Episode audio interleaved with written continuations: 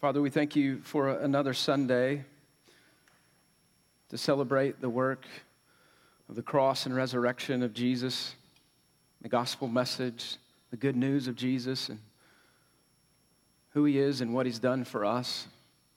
Always something to sing about, to give praise. We thank you for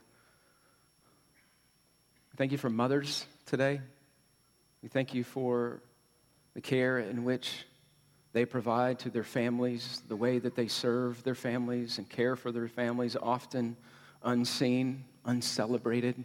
So we thank you for them. We also remember mothers that we've lost today.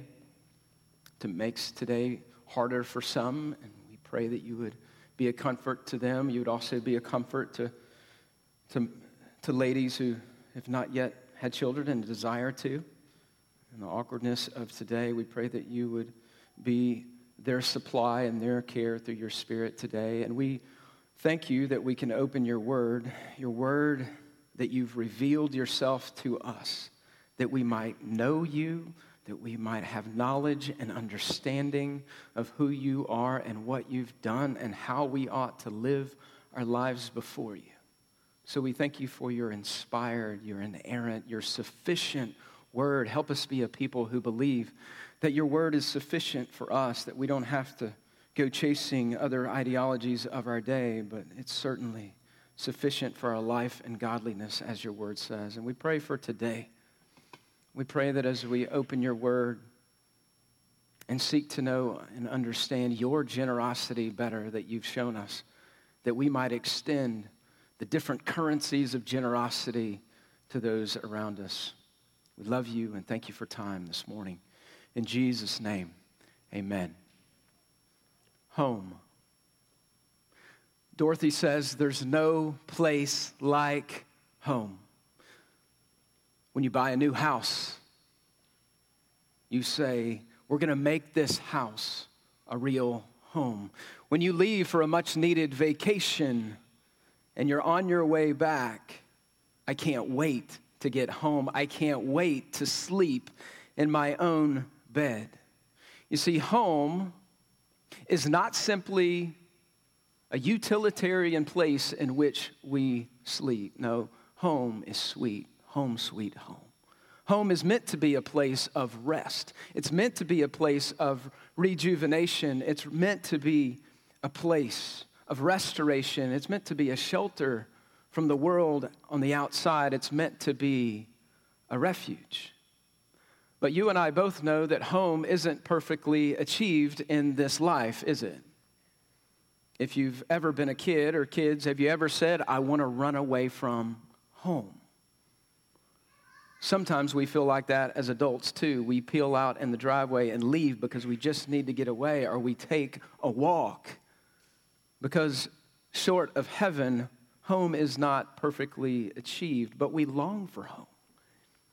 We long for home. We long for a place of peace and comfort and warmth and nourishment. Home is a sacred space. But here's the thing it's not just a sacred space that is ours. A couple weeks ago, when we started this series on generosity, which as we talk even about the word generosity, the one thing that comes to mind is money what we said in week one and in week two that generosity is more than money. See, generosity starts with the person of God and how He, as the owner of all things, who owns everything and all the world and all that's in it, according to the Psalms, that He is a gracious God, that He has graciously given us blessing, that He's graciously shown us most of all His mercy and His grace through his son. So, what kind of God is he? He's a gracious God. And so, what does that mean as we think about the currencies, the different currencies of generosity in our own lives? Last week we looked at the generosity of relationship, and even, even the, the least of these, even someone we don't know, that we extend relationship and care toward them. And so today we roll into generous, generous hospitality generous hospitality. What does God expect of us as it relates to our space and our resources and how we share our space and resources and life with others around us? Can I ask you a question? How do you see your space? How do you see your home?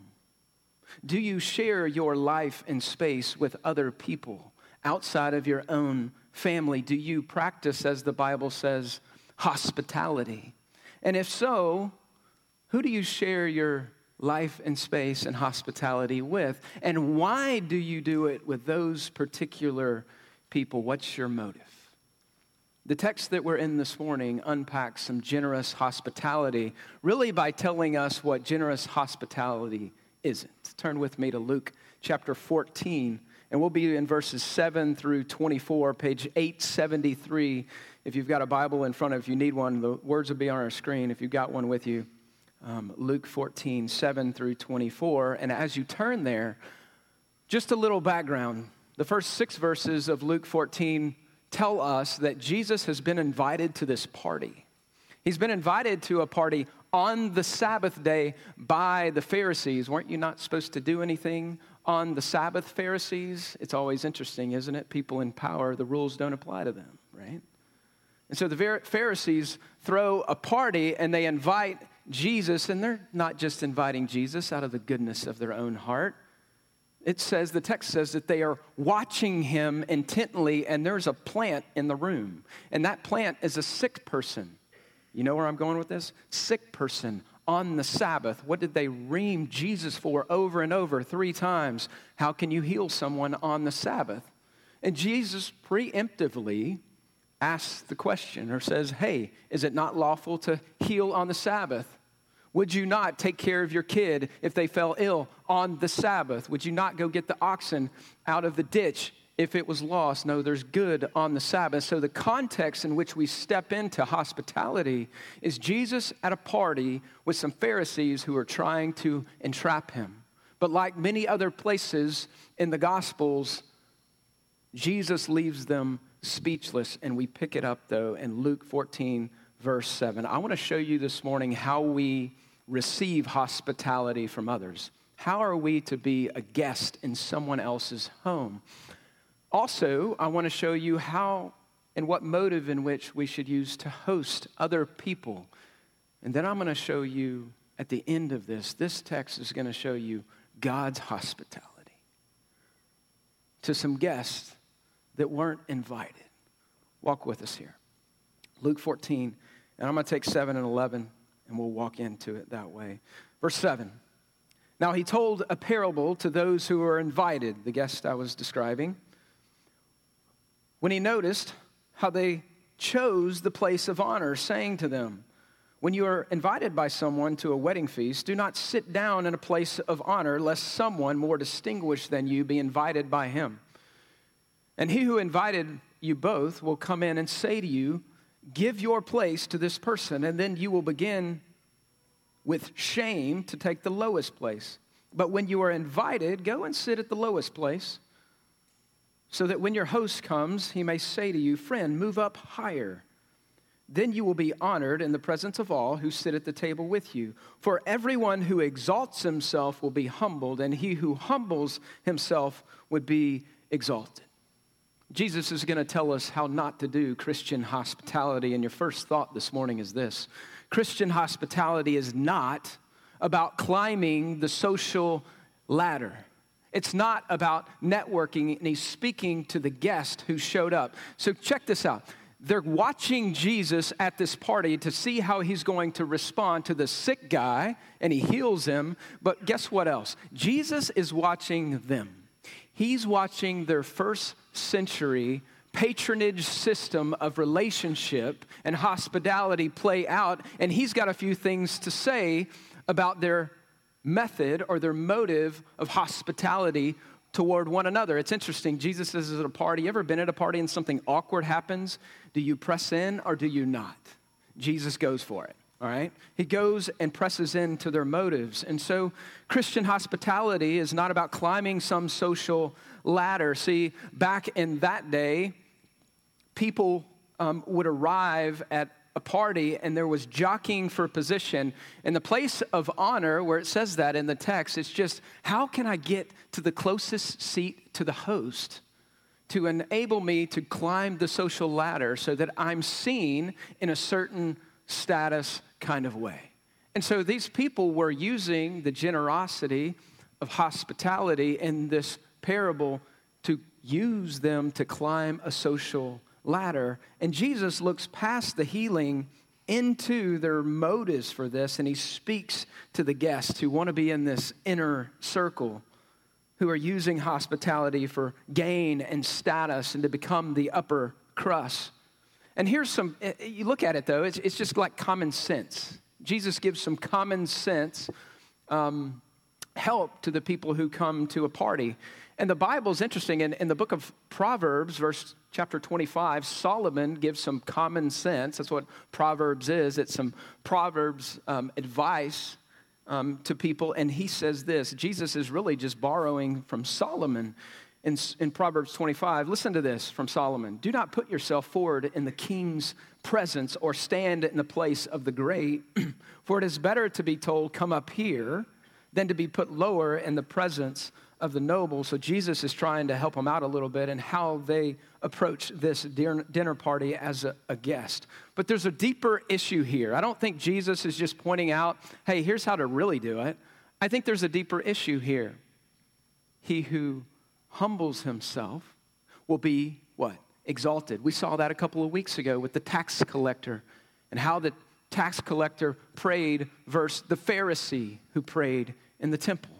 And Jesus said, even there, he who humbles himself will be exalted. It's this backwards kingdom. You think about the world and how we push ourselves forward, but in God's economy, no, we humble ourselves before him. And so, what is Jesus' instruction? It is to take a lesser seat, that way you move up. And so, here's a point because I think there's a deeper point in this text about Christian hospitality and generosity.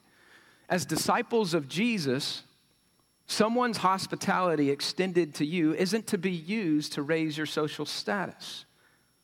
You've seen this, right? Maybe you, maybe you haven't. Maybe you're pure in heart, right?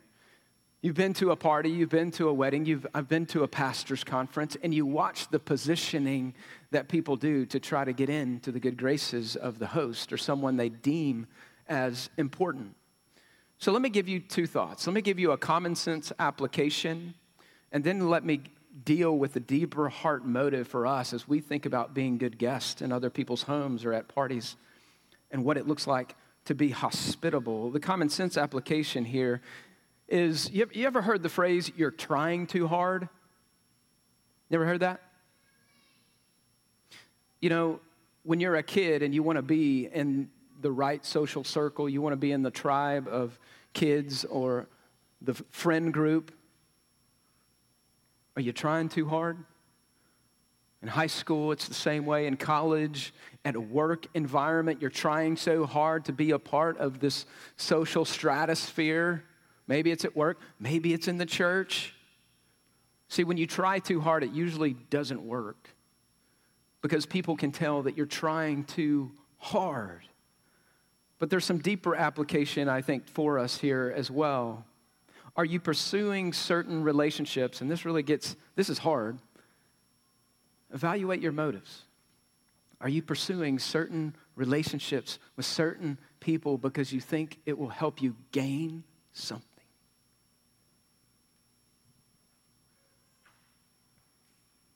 Are we about relationships aren't, that aren't really about the relationship, but simply about some transactional exchange? With someone who has something that we want. That's hard. That's a heart check. And that puts undue expectations on the person sitting close to you or the person you're trying to gain favor with, doesn't it? But let's get real practical. Let's get real granular, granular about what it looks like to be even a guest in someone's home. How do I, how do I pursue humility? You know, when I'm an invited guest, in someone's home some practical thoughts. Be mindful, right? Be mindful and humble. Offer to bring something to someone's house. If they're cooking you lunch, offer to bring something. They may say no, we've got it covered, and that's just fine. It's a way to to continue to be humble. Bring a gift or write a note to a host. Offer to clean up after. If you've got kids and the kid room is blitzed, after, don't just walk out. Get your kids to understand receiving hospitality too and go, hey, we're going to help clean up. And maybe the host says, don't worry about it. But you're offering. And beyond all of that, when you're in someone else's home or you're at a party, make sure you check your heart that you're about that relationship, that you're about getting to know the host or the other people there. You're not there to impress, you're not there to position, you're there to deepen relationship, to be generous, to get to know other people. Super practical stuff here. So Jesus digs down into this patronage system that you see him unpacking of what real hospitality received ought to look like. But then he turns to the host. Look at it in verse 12. Let me read it. He turns to the host and he's got some thoughts for, for the host of this party. Verse 12, he said to the man who had invited him, this is the host, when you give a dinner or a banquet, do not invite your friends or your brothers or your relatives or rich neighbors. Listen, Jesus hangs out with neighbors and family and friends and disciples all the time. This is an idiom. He's trying to make a point in this parable. So understand that. Lest they invite you in return and you be repaid. You should underline that word. you be repaid. But when you give a feast, invite the poor, the crippled, the lame, the blind. Excuse me. And you will be what? You'll be blessed because you cannot, re- they can't repay you for you will be repaid at the resurrection of the just. See, first, Christian hospitality is not, Jesus is saying, about climbing a ladder as a guest, but it's also not this quid pro quo relational exchange as a host. See, hospitality is not a favor for a favor. I scratch your back, you scratch my back. I use you, you use me. And here's the history. When you read the Bible, you can't help but notice in the, in the culture of Israel how hospitable that they are with one another, particularly the stranger. And you and I read some of this in the Old Testament, you're like, what are you doing? Why are you inviting them into your home? When you look at Sodom and Gomorrah, he's nice to them, and you're trying to figure out why because they come from this culture of hospitality where it was not only rude, it was wrong not to refuse people and not care for strangers or friends or family. And so there was an open door policy in the nation Israel. But what they had done to that in the first century here, that you can see that Jesus is watching and pointing out, what you can see is that they were inviting people to parties and to feast, people who could benefit them. And so, what Jesus is saying is kind of like a diagnostic, a diagnostic question to go, let me really know your heart. Is your heart really generous for your guest? And a diagnostic to that was if you invite the person on the outside, look at this list the crippled, the lame, the blind, do they have homes? They don't have homes. They live out on the streets, on the highways. They have nothing to offer the host. When you invite them, it's a real litmus test of they have nothing to offer you in return. And it demonstrates a generosity. And again, I want to say it again this is an idiom in a parable that Jesus is using. Surely he has people around him that he knows his family, his friends, his disciples that he knows that he brings in, but he's trying to make a point here. Do you see it? You're not going to gain something from them because that was the way it worked in the first century. Anybody ever seen uh, PBS Masterpiece Theater? I, I, just have that music in my head and I kind of twitch when I hear it. I've seen Downton Abbey. Y'all need to wake up a little.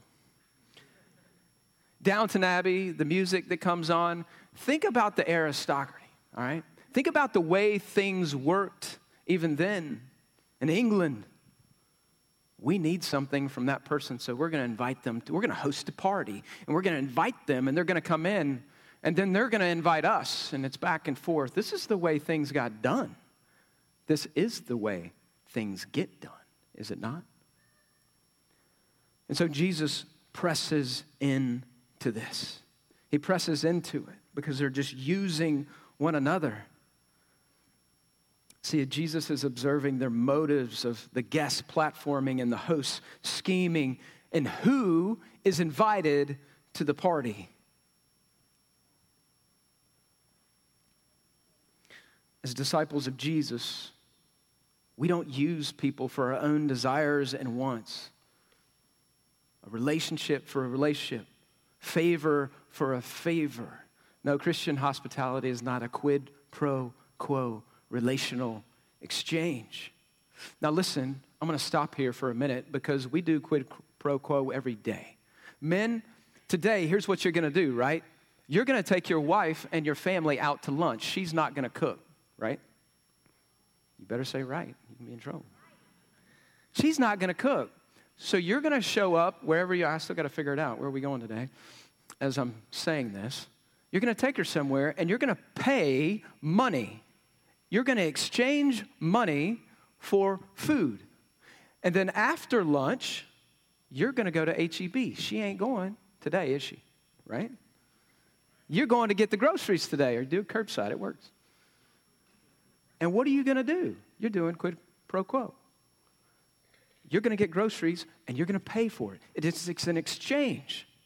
You may even be a salesman at work and you're going, hey man, this is the way life works at work. I have to entertain and show people my product and that they can trust me and then they will buy from me. That makes sense. There are areas in our life where quid pro quo works a favor for a favor, something for something, an exchange of services.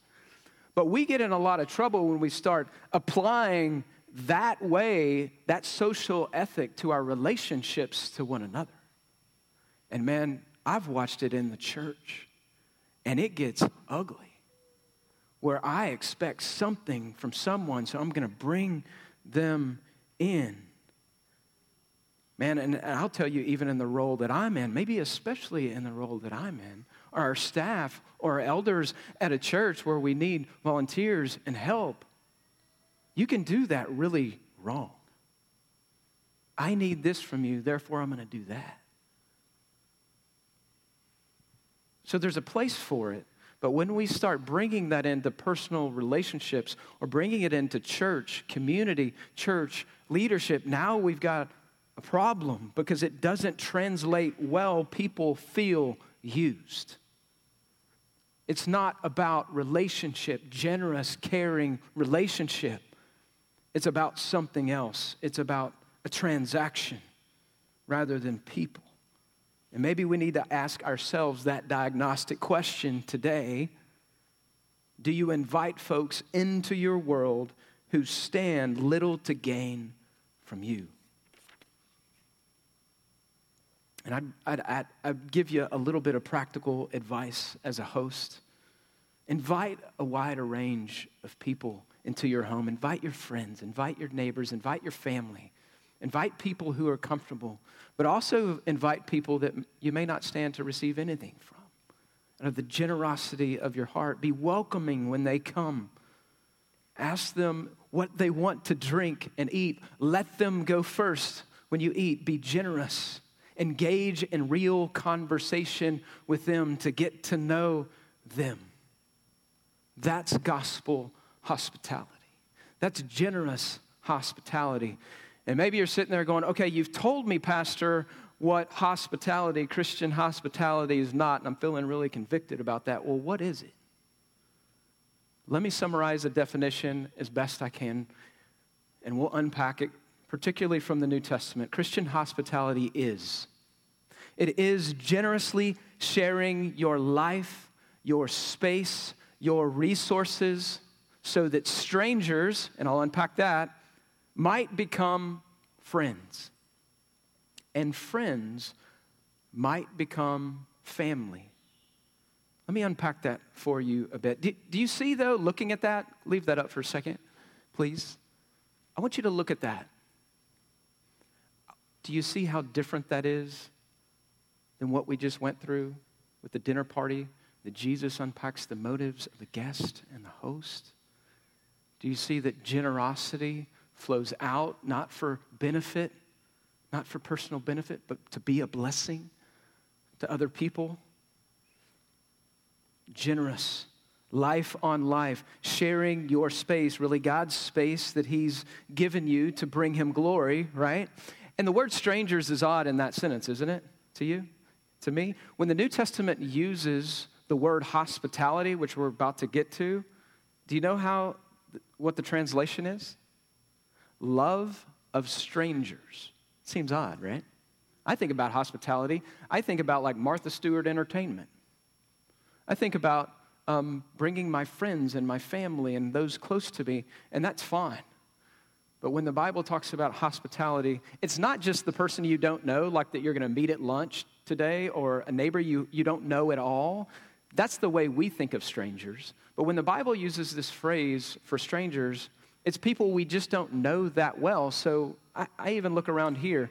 Do you really know people that well in this room? Some of you do. Some of you know one another really well. You do life together, you're in community group together. But I'm going to guess that functionally speaking, defined the way I just defined it, there are probably a lot of strangers to one another in this own room. And it's not like you don't know each other at all. You say hello, you may even be Facebook friends. But strangers is a broad term.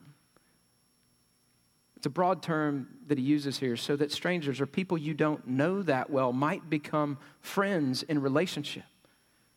And then also that friends might become family. What do I mean by that? I mean that God chooses in his word to use hospitality, generous hospitality, as a way in which people come to know the Savior.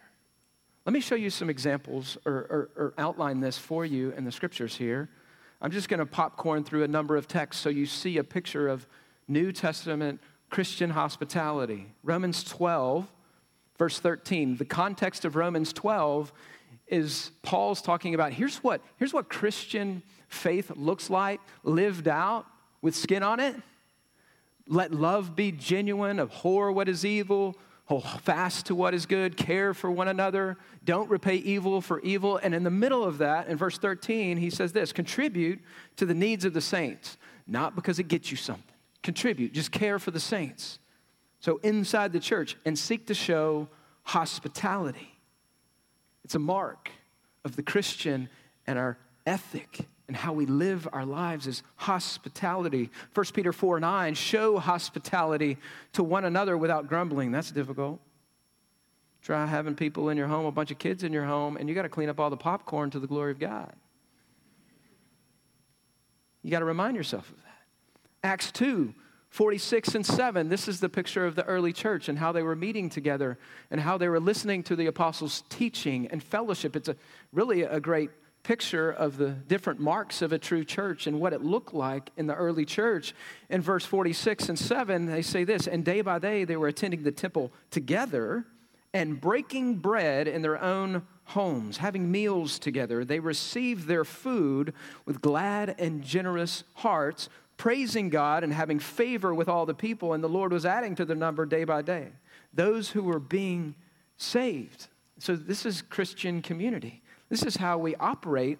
Normal operation is having one another over in our space, doing life with one another. Look at this 1 Timothy chapter 3, verse 1 and 2. 1 Timothy 3, if you know that passage, you know it's talking about the requirements of being an elder in a church, like a pastor, a shepherd, an overseer in a church. There are biblical requirements of that, that we wouldn't put anybody in that role. You think about the things you think ought to be on that list, but look at it. If anyone aspires to the office of overseer, elder, he desires a noble task. Therefore, an overseer must be above reproach. That's kind of a big picture that he's above reproach. There's nothing you could look at his life and go, that's amiss.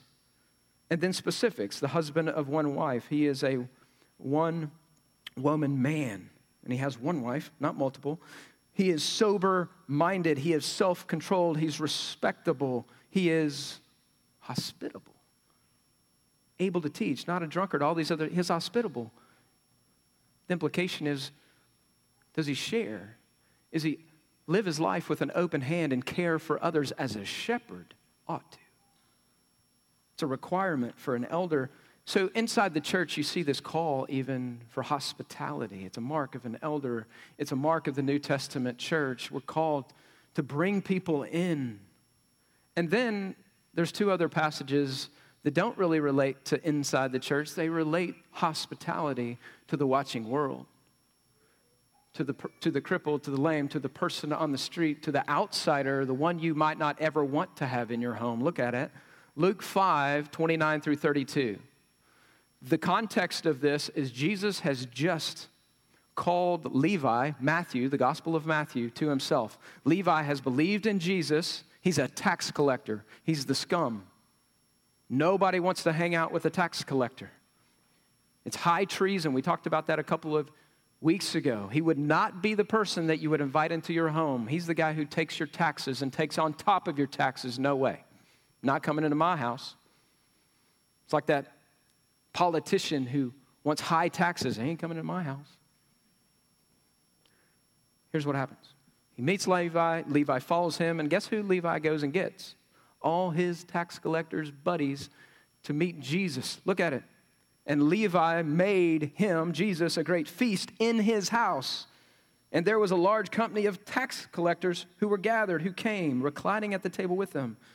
And the Pharisees and their scribes grumbled at the disciples, saying, Why do you eat and drink with tax collectors and sinners? Isn't it the same Pharisees who are throwing a party to get Jesus in trouble and they're doing this quid pro quo thing? They have a problem with Jesus hanging out with tax collectors. And Jesus answers them, Those who are well have no need of a physician, but those who are sick. I have come to, I have not come to call the righteous, but sinners to repentance. You catch this? Levi had just become a Christian. He opens his home, he prepares a feast for his friends who don't know Jesus yet. So Jesus can come and share over a meal about salvation that comes through repentance and faith. And then last, Hebrews 13, 1 and 2, let brotherly love continue. Here's what it looks like. Don't neglect to show hospitality to strangers. For therefore, therefore, some have entertained angels unaware. A lot of people have tried to figure that out, that last phrase. I don't know for sure what it means. But angels are fascinated by hospitality, particular hospitality with strangers or from way out there. And you know what Jesus says when people come to know Jesus? What do the angels do? They rejoice. One of the best ways in which you, as a Christian, especially in this culture that cancels everyone, one of the best ways we have to see strangers become friends and neighbors, and neighbors, perhaps by God's grace and mercy, become into the family of God is hospitality. And some of you think about that and go, I don't know. I don't know if I can do that. I don't know if I can have an open door policy to my neighbor who has that Beto sign in their yard. I don't know if I can go that far. Look at the picture. It's exactly what God wants to do with you and me to open the space that He's given you, that He's given me for His glory because it's His, and use that to see people come to know Christ. There's a lady named Rosaria Butterfield. Have you ever heard that name? Rosaria Butterfield. She came to Christ in the late 90s. She was a gay rights activist for 20 years as a lesbian. She was a tenured professor of English at a major university. And she'd just written in the Syracuse Post about the Promise Keepers coming to town and the patriarchy of Christian men. And so, this elder in a conservative Reformed Presbyterian church in the town took this article and he brought it to his pastor and says, We've got to do something about this woman. She's stirring things up in our city. And he throws it on the pastor's desk. Pastor's name was Ken Smith. And Ken looked at one of his elders and says, my wife and I are going to have Rosaria over for dinner. To his shock. Ken calls and communicates to Rosaria, and she accepts that she's telling this story post coming to faith, right? She accepts the dinner invitation. And she says her motive for accepting is this is great because I'm writing a book on the patriarchy of the evangelical church. I'm a scholar, so I need firsthand information so I can blow this out of the water. So she goes, I'm coming to dinner. And she goes to dinner with Ken and Flo Smith. And they have her over, and she says they were warm and they were welcoming. And they didn't initiate conversation with talking about their moralism and how she needed to clean her life up. They started in a very different place. They started in a place to get to know her, to invite her in, to care for her, to begin to ask her questions, and they continued to bring her over to this warm, hospitable place with these Christians. And slowly but surely, Ken and his wife Flo began to talk not about her sins, plural, but to unpack the story of Scripture and how she's made in the image of God, and yet there's a brokenness because of sin, singular. And they began to tell her about Jesus, and Jesus captured her heart. And she says it this way She said, the, the realization is this my biggest struggle, my biggest sin was not my lesbianism. Hear me. My biggest sin was my unbelief. And when I came to Jesus, because I understood my need for Him, my need for a Savior, it changed the way I thought about the things that I were doing. And it changed my struggles because I had before, I didn't struggle at all. I never saw it as a struggle. That's a long road that Ken and Flo Smith walked to show a woman her need for Jesus in her unbelief. And that changed everything for her life. And guess what? She still writes. You ought to go on YouTube and listen to her talk about her testimony. You also ought to read some of the things that she writes because she had experienced in this lesbian community, she had experienced hospitality and care. She wrote a book, little book, and it's really great. Listen to the title. I'd read it just for the title. The gospel comes with a house key. Her testimony is one of Christians being hospitable, to put down their walls, to see her as God sees her, as an image bearer, as someone who needs the Savior in her unbelief. For some of us, that's a hard shift, isn't it? Because we want to come after the problem. But we need to endear her to Jesus we need to endear people to Jesus that they see their unbelief, that they might believe and need Jesus, and then things change for people. Some of you have barriers. I have barriers for hospitality. You're probably already thought about them, right? As we've talked here. It's my space, right? It's my home. It's my place of refuge. It's not anybody else's, it's mine. God's given it to me. That's a barrier. I don't have a very big home, or I have an apartment, or I really don't have a place. I'm a kid and it's my mom and dad's place. Space is not necessarily a, 3,000 square foot home. It might be lunch, it might be inviting somebody to church. That's hospitality. Or maybe you say, My home's a mess. I don't want anybody in it. Let's be honest. I got to clean that thing up. It's too much work. Hospitality is hard work quickly. Our first house, we were so excited about it, my wife and I. Just gotten married a couple years into youth ministry, making 30 grand a year. Got this little house, like 1,600 square feet, 2003 in Spring Branch. We were so proud of it. We gutted it. A sweet couple that lived in it before wanted to have some young couple living in it, and so we met them, but it needed a lot of work. We ripped out the flooring, we repainted the walls. We did so many things to that house. And we were proud. My mother in law wasn't too impressed. She, she has a witty sense of humor. When she first saw it, the only comment she would make is, It's sturdy. And then we gutted it and redid it. And she's like, I can't believe this. But we love that little house. Well, this is the fall of 2003. I'm a junior high pastor, junior high kids. If you got junior high kids, I know they're all clean, right? And our Christmas party, this is November, our Christmas party for junior high ministry was in December. And my wife and I began to talk about it. We're like, are we going to have people? Are we going to have kids in our home? We didn't have kids yet either. Are we going to really do this in our pristine new house? And we went for it. And man, they destroyed it.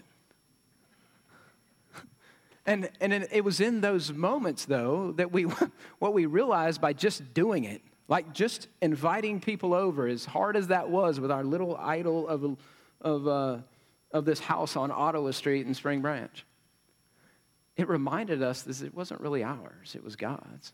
And it was a rich blessing, no matter if that stain was in the carpet and um, the new couch we had.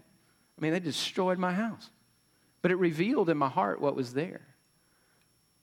And so sometimes you just have to do it to experience it. How do you get over your barriers? Maybe.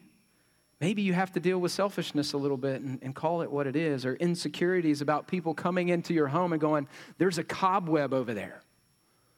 I don't know about your home, but we've, got, we've just gotten used to this, and I think there's a balance. Some people say this they say, hey, you know, you need to see my place the way it is, the way it normally is, and, and okay, but, but hospitality is also hard work. We try to clean up a little bit. And by the way, this is Mother's Day, so dad, help out. All right? Help out with that. Father's Day, we'll do something different. You got to help out. But in our home, like, we have a laundry room, kind of, but we don't have any place to fold clothes. And so, oftentimes in our house, dining room table right next to the front door is where we fold clothes. So, you might walk in my house and there might be clothes there. We got a new dog, and nobody told us that Labrador retrievers shed the way they do. And my Roomba is great, but there ain't no way my house is not going to smell a little bit like dog and have hair in places. We've kind of gotten to a place, kind of, where we're over that. I hope you can get over that too if we invite you over. So there is kind of this, it's hard work, but there's also let your guard down. Let people into your space and your life and use your resources to be a blessing to others. It's actually pretty contagious to see other people experience blessing and joy from your space. So I don't know how you look at hospitality or how you look at this, but it's one of the best ways we have to really develop relationship and witness with others. See, God has graciously given us our space and our home. And it surely is a refuge for us, but it's also meant to be shared, generously shared with other people. And there's really kind of two categories there's personally in a church, there's the people that you're neighbors with, um, there's people at work, there's people in your church, and then corporately for us as a church, there's a lot of ways in which you can pr- pursue hospitality. You can invite people to church to hear about Jesus, strangers to the family of God to hear about Jesus. That's hospitality. You can serve on a hospital, literally a hospitality team on Sunday morning. You can invite new folks when you see them to sit with you, maybe even invite them to lunch to get to know them. You can come to a community group where somebody's hosting you. If you're a community group host, I just want to say from here, thank you. Thank you for opening your home to other people that they might be refreshed by your space as well. That they might experience as they study the word and pray with you in that home. What a great blessing. I know that's work. And if you're in a community group and week after week you're experiencing that blessing, thank them. Thank them for opening their home. Offer to open your home as well. Super practical stuff here. But last, I want you to see this. We've seen what hospitality is really and what it's not. But I want you to get a good picture of what an ultimate home really is and who's invited. Look at it here. Look at this, what Jesus says. In, in, in verse 15, there's this guy. We're going to go back to the story. There's this guy at this party that Jesus has interrupted twice. He's interrupted with the question about healing on the Sabbath. Then he's interrupted because he's basically exposed the motives of all the people there, the guest and the host. And somebody, probably in the awkwardness of that, somebody in verse 15, look at it. When one of those reclined at the table with him heard these things, so Jesus speaking about these things and pointing these things out, he said to him, Blessed is everyone who will eat bread in the kingdom of God. You know what that is? There's two things going on here. That's kind of like saying, change the subject. How's the weather? He's trying to change the subject. He's trying to go somewhere else, but he's connecting the thought. Here's the deal these Jews, these highfalutin Jews at this party, they believed that they were invited to the ultimate feast, to the feast one day in heaven to the marriage supper of the Lamb, Isaiah 25 talks about it. And Revelation 20 talks about it too. They thought because they were Jews that they were going to be invited to the ultimate dinner party. So basically saying, we're good. And man, Jesus puts that bad boy on a T and just takes the transition and says, Thank you. Let me tell you, you're wrong. It's a parable, so he set it up. But look at it. He trying to change the subject. He talking about the kingdom of God, verse 16. But he said to him, A man once gave a great banquet and invited many. And at the time for the banquet, he sent his servant to say to those who had been invited, Come, for everything is now ready. In that day, there were two invitations. There was the RSVP, save the date, and then the day of, there was a reminder, okay? But they all alike began to make excuses. By the way, people not showing up in that culture to the second one after they've already committed, after they've already RSVP was incredible, beyond rude in that culture. They made excuses. There's three of them. First, he said to them, I have bought a field. Verse 18. I must go and see it. So his priority was land. I'm not coming. Please have me excused. And another said, I have bought five yokes of often of oxen, and I go to I need to go examine them. So he's focused on his work and not the wedding feast, this feast. Please have me excused. And another said, I have married a wife. So relationship more important than this wedding feast, and therefore I cannot come. Verse 21 So the servant came and reported these things to the master. Then the master of the house became angry and said to the servant, Go out quickly to the streets and the lanes of the city and bring in the poor, the crippled, the blind, the lame. Why? Because there's food and there's a celebration and the food's going to go bad. And the master said to the servant, Go out to the highways. There's still room. Go out to the highways and the hedges and compel people to come in, that my house will be filled. For I tell you, none of these men who were invited shall taste my banquet. See, there is a heavenly home and there is a heavenly feast. And God is the host, and He brings people in to the wedding feast of the Lamb because the Lamb was slain. Christ died for your sins and my sins. And there's a celebration, and He invites us in. But who are you in the story, is my question. Are you the guest that says, Nah, I got better things to do. I got to worry about my property. I got to worry about my work. Relationships are more important to me. I'm excusing myself. But look at what God, the host, does. He invites in the people on the outside, the uninvited guest. Like the previous parable, the one in the highway or on the hedge and he tells the servant to persuade them to come so that his house would be filled.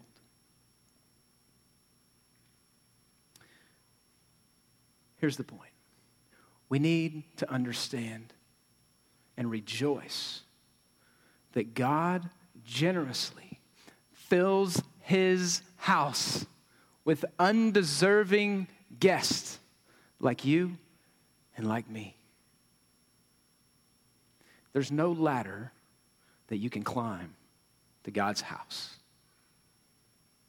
There's no quid pro quo advantage that you can bring to Him.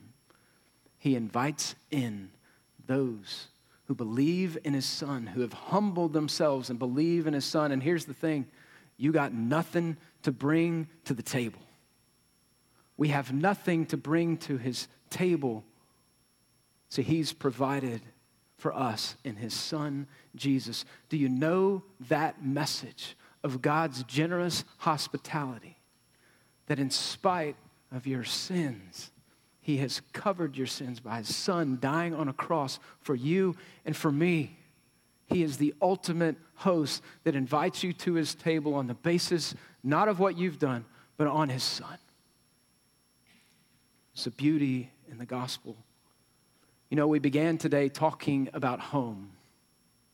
As home being a place of refuge, being a place of peace. But we all know home, as great as it is, as you go home this afternoon, and the refuge that it is, that it's not complete. And it will never be complete this side of heaven. But heaven is opened to you. The, God's home is open to you, and He bids you come into His house, that His house might be filled with people who are undeserving undeserving guests. And so, what does that compel us to do? Maybe you need to hear that message for the first time this morning. Maybe you've heard that message a million times that God has been generous to you through His mercy and His grace through His Son. Have you responded to that? Or are you like the invited, quote unquote, invited guest? You're like, I'm good. Maybe you need to respond to that invitation. But maybe you have already responded to that invitation. Not only does he offer you heaven as a future ultimate home, he offers you a taste at his banquet. And you can taste that now. Taste and see that the Lord is good. See, we need to be a people that open our lives and our space and our resources to the stranger that they might become friends and that friends might become a part, by God's grace, the family of God. Let me pray.